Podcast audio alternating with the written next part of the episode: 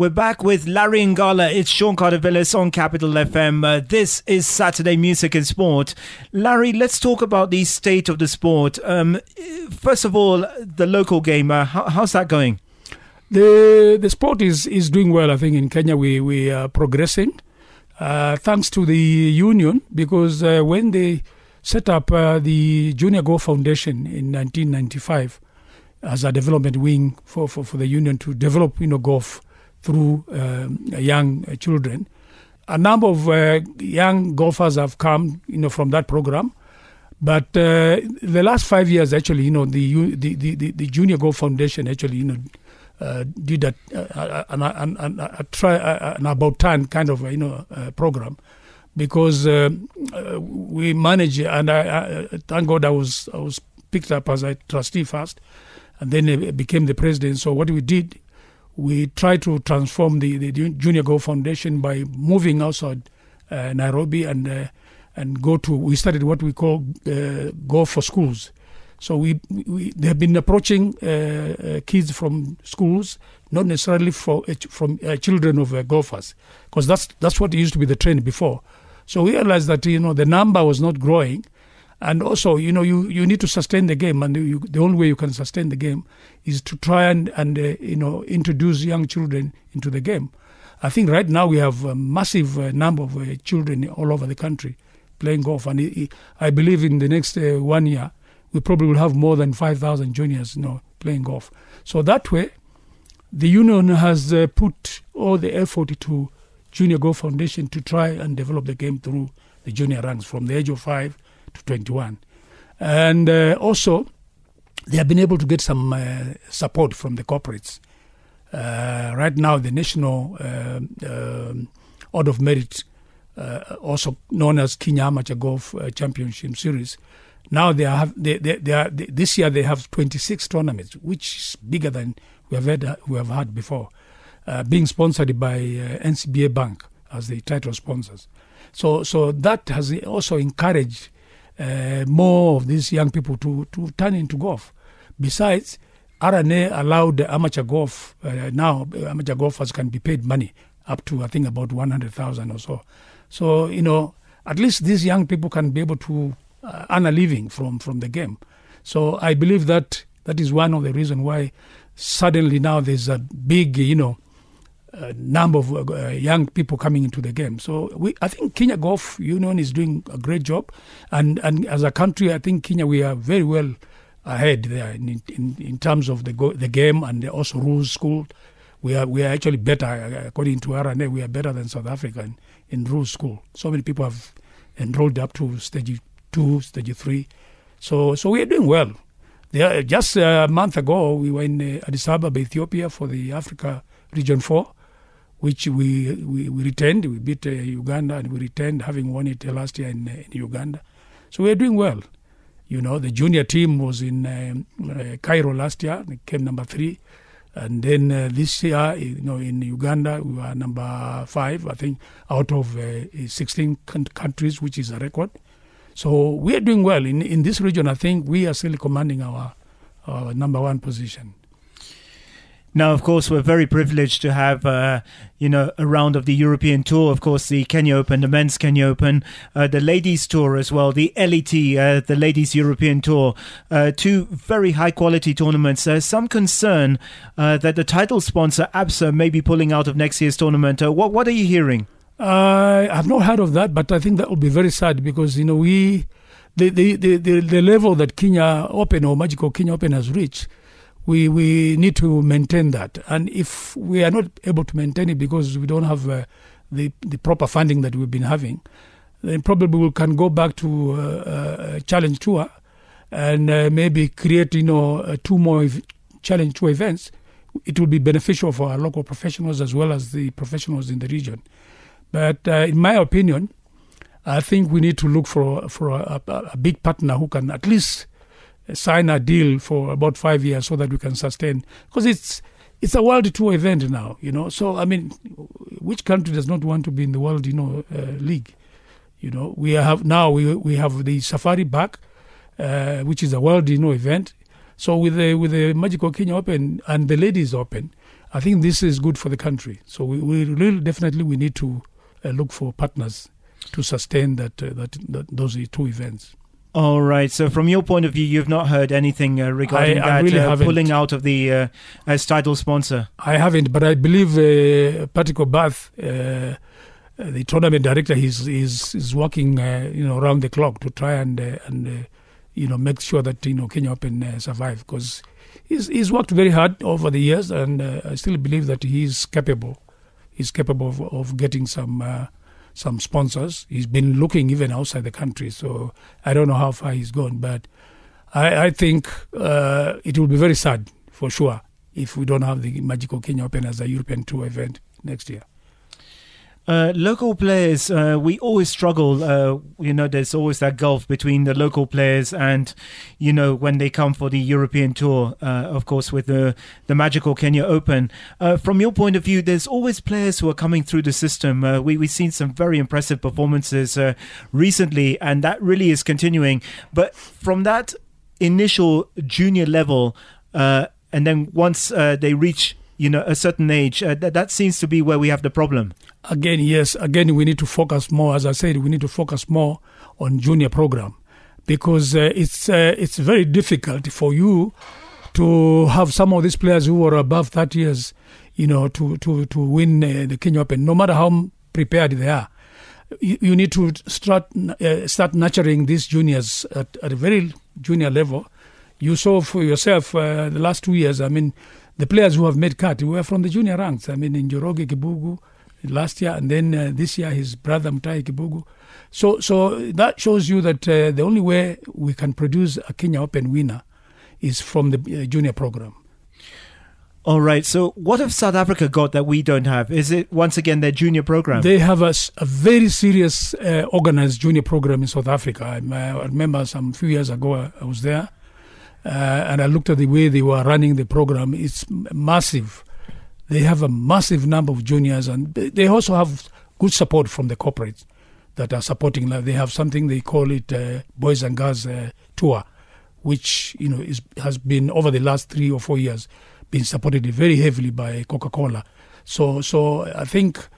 Uh, the idea here that we, we, we manage as Junior Golf Foundation to bring in uh, Safaricom uh, was the best way to go because then when you have a, a, a good supporter uh, like Safaricom or the others like NCBA Bank, then you, you, are, you are able to carry on your, your, your programs, your training programs. These kids need to be exposed.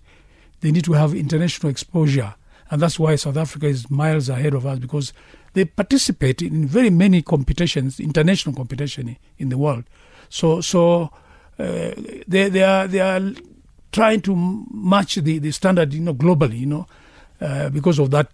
Uh, here in Kenya, we, we, we, we rarely you know, participate in some of those events, although of the last two years, we've been sending some kids to play outside Kenya. And, uh, and even some of the, the, the elite, Michael Karanga, who's leading in the uh, KAGC series at the moment, he was in, in Europe, in, in England the other day, through the invitation of R&A because of his performance and his world ranking. So we, we, we, for us to be able to match the standard of South Africa, we need to expose our players into international standards. We need to try and get some funding, send them to some of the competition, you know, outside, you know, the, the Africa, so that they can be able to align themselves with that, you know, international standard. Now, look at uh, Kibugu and uh, his brother; they are now professionals, uh, and and they have been playing in the Sunshine Tour. Uh, and I, I, believe you, uh, believe you me, in the next two years you will see a lot of uh, difference in, in, in those two boys. They were in Ivory Coast a month ago, and uh, Njoroge, Kibugu played well. I think he was in, in, the top five, which is good. But that is because of the experience he has picked as a junior program, a junior player, and the exposure we have also given him. He has been in the national team, the senior team as well as junior team playing against you know other other other other players from outside. So it, it gives you a very good you know chance to to be able to improve your standard. So international exposure for me, that is the answer. Very, very interesting. Uh, we hope to see you back uh, once again, but thank you so much for your time. Our golf correspondent, the golfing guru, uh, Larry Ngala, thank you so much for coming to Capital FM. Much appreciated, Sean. And thank you for inviting me. Sean Cardovillis on Saturday Music and Sport. Three hours of fast-paced sporting action, fun, and excitement. Right here on Capital FM. Sean Cardovillis, uh, Capital FM. We are on Saturday Music and Sport. Uh, let's talk golf and you know what? For me, it's an absolute privilege to have you here in the studio. The legend, uh, he is, of course, a media guru, uh, Larry Ngala from uh, the Daily Nation, from Nation Media Group, of course. Uh, Mr. Golf, uh, he's been uh, acknowledged by the Kenya Golf Union. he's in the Hall of Fame, and also more recently by the Media Council of Kenya. Larry, thank you so much for coming to Capital FM. let's talk, first of all, 76 years old. I remember when we celebrated your 70th birthday when I was at Nation Media Group. Um, how are you feeling these days? I'm feeling okay. I'm still working and, and, doing all the same things I've been doing over the years. I'm fine. I'm still marching on. Uh, still playing golf weekly. Yeah, no, no. These these days I'm pretty bit busy, so I hardly play. Probably maybe sometimes during the weekend, you know. But um, I'm still in the game. That, that's for sure. All right, so let's get into golf. Uh, first of all, the Kenya Golf Federation uh, understand there's going to be a merger uh, between uh, the ladies and the men's uh, games. Uh, just tell us what's the latest on that. as far as I'm concerned, and as far as I know, I think they are moving pretty fast. you know, unlike you know before, I have a feeling probably this could be the last year we are going to have a Kenya Ladies Golf Union and Kenya Golf Union. I believe that probably next year we'll have one one golfing body in the country. This has been on the cards for a while.